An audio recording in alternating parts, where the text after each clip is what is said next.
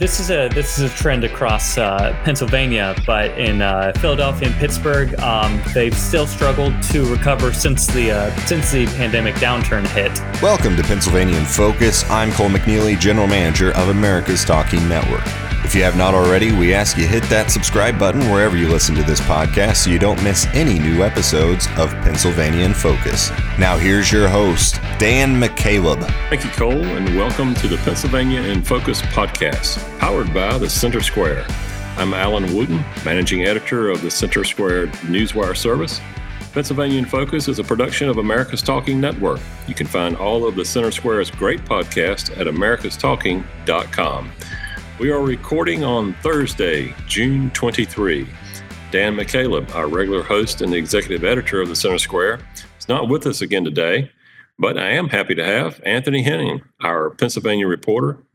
Anthony, Hey, good Alan. afternoon. How are you? I'm good. How are you doing? It's a good day. I hope uh, everybody is uh, fine wherever they may be around Pennsylvania as they listen today.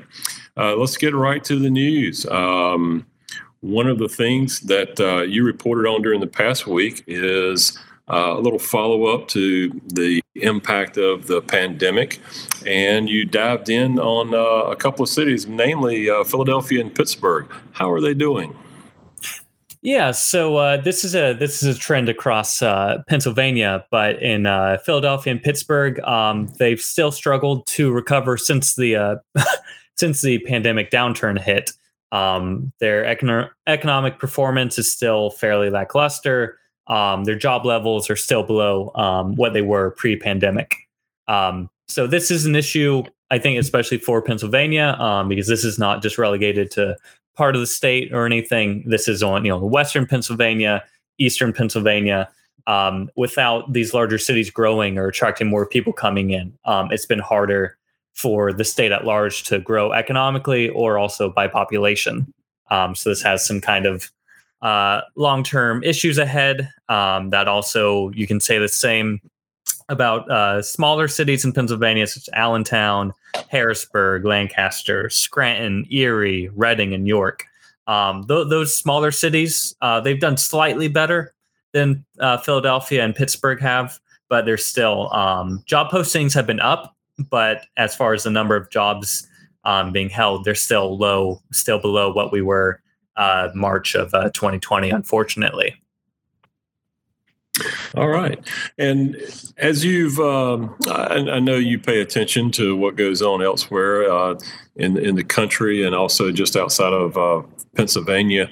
Uh, how do how do the cities uh, in, in our state here? How are they faring? Is it better, worse, roughly the same as, as what you hear about for others? Uh, so you can look at this as sort of a regional problem going on here. Um, essentially, places that were growing before the pandemic hit, uh, they tend to be doing a little better. But places that weren't growing before the pandemic hit, um, they're still kind of on a slide or stagnating. Um, so when you look at these cities and areas, you know, around the Great Lakes and the Midwest, um, Appalachia, the Northeast um, in general, um, most of those places are still growing slowly or not coming back. Whereas if you look at um, you know the places that have been growing down south and North Carolina, Texas, um, even some of the non-coastal cities in California have actually been growing. Um, Arizona is another big one. Utah, those places tend to be doing fairly well, um, which is interesting because it seems like it's it's not so much uh, you know these uh, permanent splits or anything like that but it's more cities that were basically doing well before the pandemic. Uh, that hasn't changed for them. They might not be roaring like they once were, but they're still steadily adding jobs. Um, but these cities that have been struggling for uh, for a while beforehand, um, the pandemic has kind of made that worse, or um, local and state leaders have not necessarily uh, seen this downturn of the pandemic as a push to do something transformative or something um, you know something fairly dramatically differently. Um, and this is having some you know some of these long-term problems are still not being solved but it also doesn't seem like people uh, are necessarily grasping the uh, the big issues here so it's uh, you know it could be worse but also it could be a lot better in pennsylvania it appears Yeah, I'm, and I'm sure a lot of other places feel the same way. Moving on to a, another story that we, we saw in the news this past week, uh, the Republican Policy Committee uh, has been hearing, uh, holding some hearings. Uh, they've talked about inflation, economic growth, uh, some of the other problems that are facing Pennsylvania. Um, tax experts and business leaders, uh, they've got a little burr under their saddle. Share, share with us what's going on there. Yeah, so this is uh yeah, again, this has been a long-running series of hearings um, focused on the problems with inflation and some of these um, you know, the economic issues that people have been squeezed with in recent months. Um, you know, clearly it's an election year. Um, it's no surprise that Republicans will be talking about these issues um, just because, you know, generally when uh when the party in power is uh, having trouble with some economic issues, the party out of power is going to do better. Um, so, you know, clearly there is a uh, political angle in holding these hearings in the first place. But at the same time, uh, some of it's been fairly, uh, fairly insightful, fairly interesting. Um, this recent uh, hearing focused much more on um, sort of the state's tax system and um, how to how to improve economic growth. Um, so it had a number of tax experts appearing to talk. Um, what attracted attention is something that's also attracted attention from both the Republicans and Democrats in the state is Pennsylvania's high um, corporate net income tax, which is at 9.99%. Um, one uh, expert, uh, Joe Bishop Henchman, who is the executive director of the National Taxpayers Union Foundation, uh, stated that any plan that purports to improve Pennsylvania's competitiveness and future prospects that does not cut the 9.99% business tax is not serious. Um, so this this is something that's been that's come under fire for a few years because um, it's something that businesses started in Pennsylvania struggle with. It's something that uh, businesses looking to relocate tend to write Pennsylvania off as a result. We we've seen a few bills floating around right now where Re- Republicans want to reduce that down. I, I think the biggest change would get it down to I believe 5.99% over four or five years, kind of taking it step by step to make sure that the revenue is not dramatically declining. Um, even Democratic Governor Tom Wolf has proposed lowering uh, the corporate net income tax. So th- this is an area that seems both parties are looking to knock that down. Um, we've we've seen you know other similar issues of this, just the the business environment, either taxing or regulatory problems, um, trying to get you know the uh, the green light from local or state officials. Um, this is this is a long running problem that Pennsylvania has had, and it seems like we're hitting a point where um, everyone's taking it seriously, and we'll probably see some action on that in the coming months.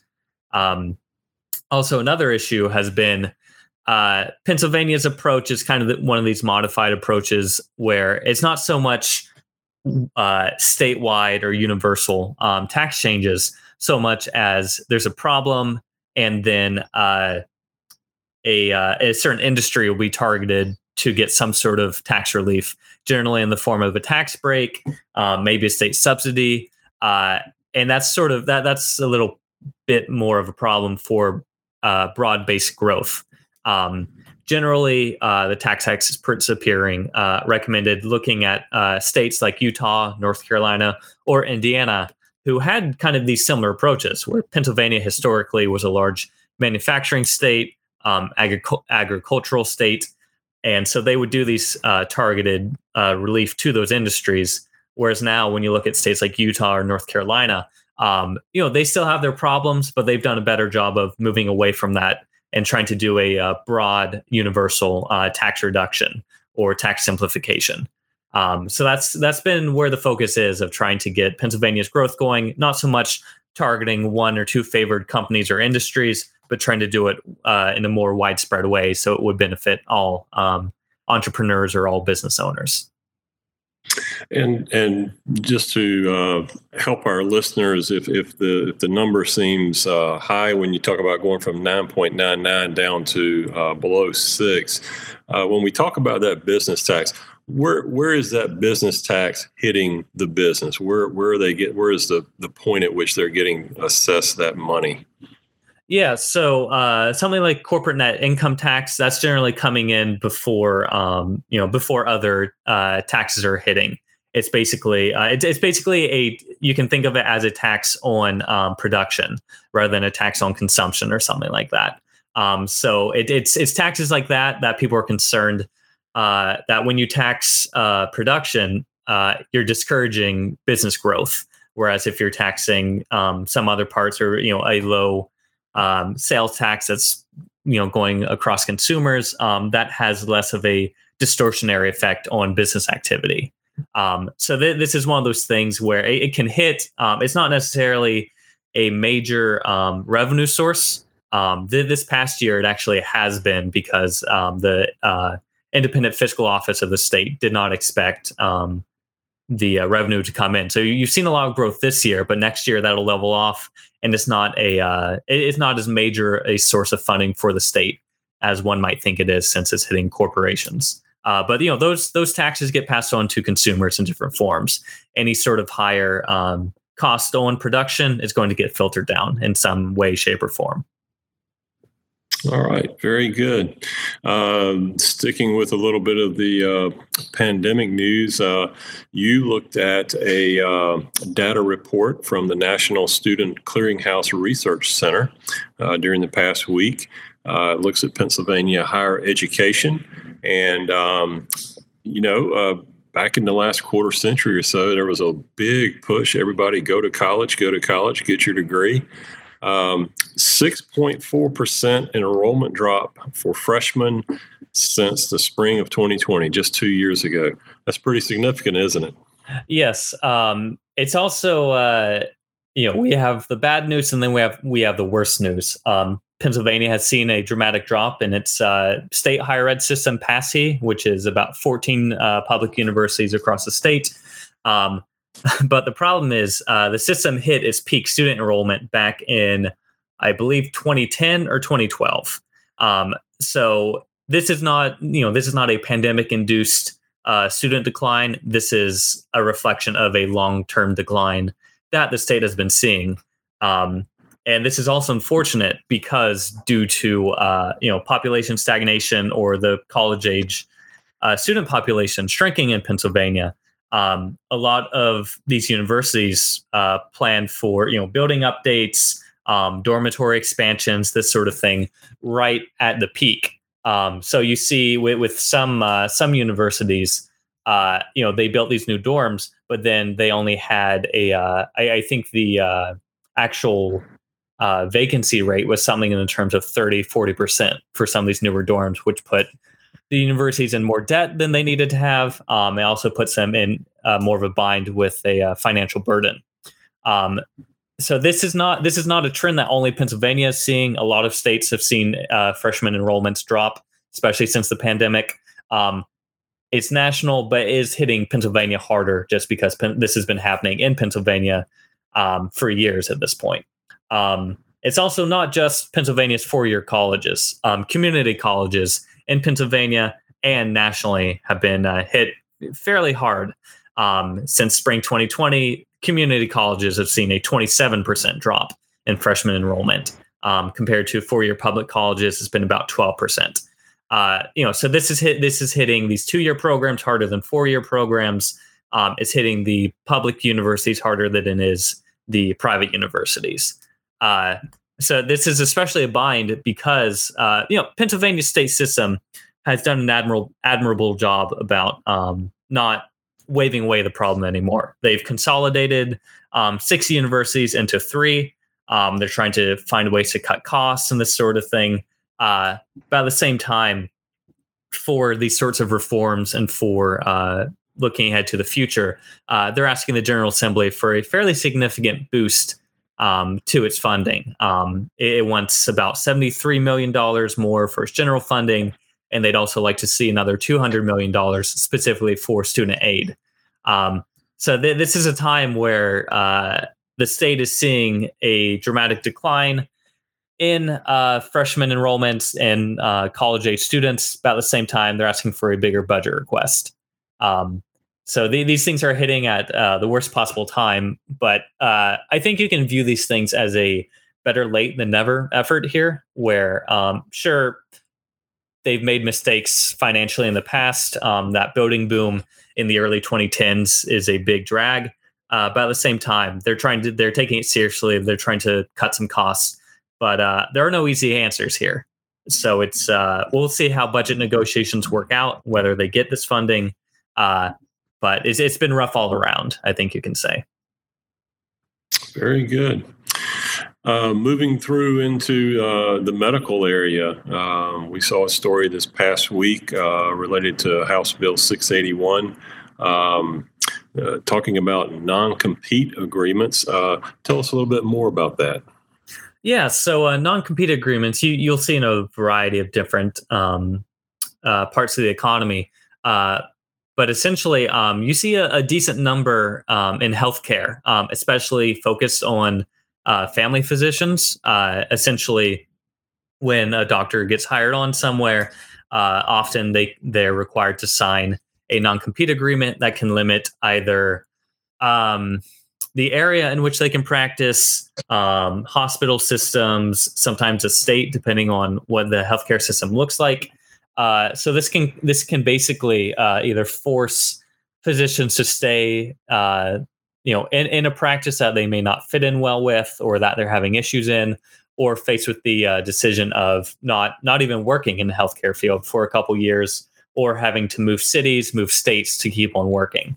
Um, so this is you know th- this is fairly useful if you're an employer and you're hiring on these physicians and you don't necessarily want um, more local competition or you want a way to uh, require um, doctors to you know commit as long as uh, you're asking them to and you know avoiding any changes uh, the problem with this is that you know it's fairly it's by definition it's anti-competitive um, and that can hurt either um, access to healthcare, it can hurt um, you know patient options, um, it can hurt just uh, general uh, you know economic efficiency.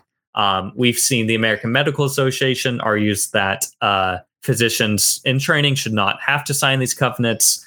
Um, the American Academy of Family Physicians calls these lose-lose agreements and particularly ha- harmful for smaller uh, medical practices. Um, so it's a live issue. Uh, there's been a few states that have actually just banned these um, in general, where California, North Dakota, Oklahoma, and the District of Columbia all have fairly strong bans on these agreements.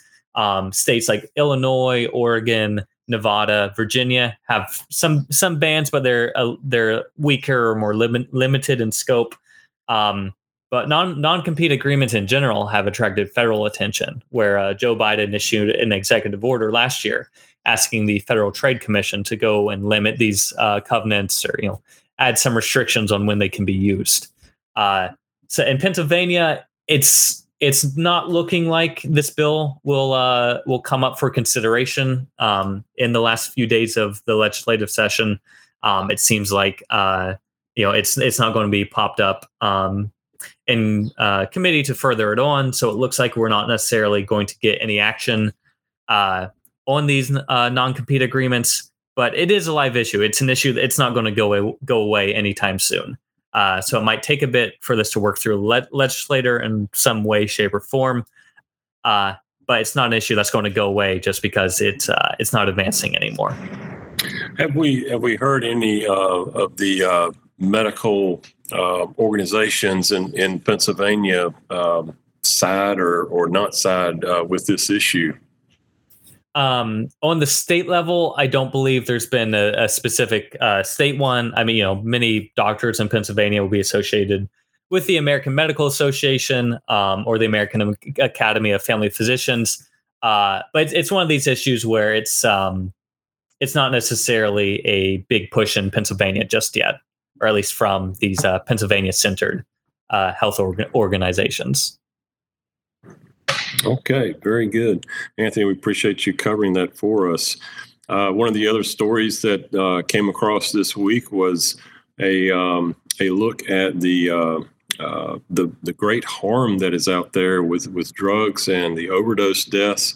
Um, Pennsylvania's had their share, just like a lot of other states. Um, uh, there's been some reasons why uh, things have been exacerbated. Um, Anthony, tell us what you found in your reporting. Yeah, so uh, so there's a bill floating around right now um, that was actually passed unanimously in the House, um, but this would essentially uh, legalize fentanyl test strips for personal use. Um, this is sort of a reflection of just how hard hit the state has been um, from over- overdose deaths related to drugs um, and just from the trafficking of uh, fentanyl, especially, but also heroin.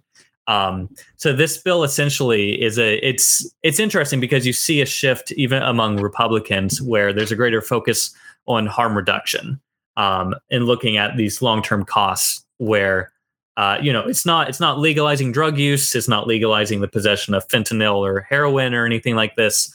Um, but these test strips are essentially a way for um, users to know how pure um, you know what drug they have is um, Pennsylvania is third in the nation for overdose drug deaths. Um, almost 5,400 people died in 2021. Um, and this has really been ex- exacerbated by fentanyl uh, displacing heroin um, in terms of opioid use. Um, just 20 in uh, 2015, uh, there was a drug overdose rate of 26.2 per 100,000 people. And five years later, in 2020, it's jumped up to 42.4. So it's it's almost doubled. It's not there yet, um, but it's just the uh, um, the availability and um, the uh, the availability of fentanyl has just it's it's much more dangerous to people using it, and so as a result, we've seen these overdoses uh, spike. And so we we see action from this uh, from House Republicans. Um, Attorney General Josh Shapiro uh, released a report a few weeks ago, just talking about how fentanyl has displaced heroin um, in drug users, and uh, even with, I mean, it's ast- it's astonishing how much um, these fentanyl drug seizures seizures have jumped up jumped up um, compared to last year. Just in the first three months of 2020, they've already seized, I think it's 40 times the amount of fentanyl that they did in 2021. Um, so there's a lot of this floating around, and this is really a shift um, in the General Assembly and in state government in general that uh, you know this is an issue to take seriously, and this is an issue of you know if legalizing these test strips uh, can save you know a number of lives, it's worth it both on the level of saving lives and also of causing fewer problems um, for state law enforcement, for um, healthcare uh, practitioners in the state. Um, it all seems to be coming together of you know trying to do something about this crisis. So it's interesting to see um, you know how quickly this bill will move through the uh, legislature. All right, very good. Anthony, thank you for your insights again this week. Always a pleasure to be with you. That is all the time that we do have. We encourage you to follow Anthony's work at thecentersquare.com, where news that matters to the taxpayers of Pennsylvania is always available. This has been the Pennsylvania in Focus podcast, part of the America's Talking Network. Find all of the Center Squares podcast at americastalking.com. For Anthony Hennen, I'm Alan Wooten, and we will talk to you next week.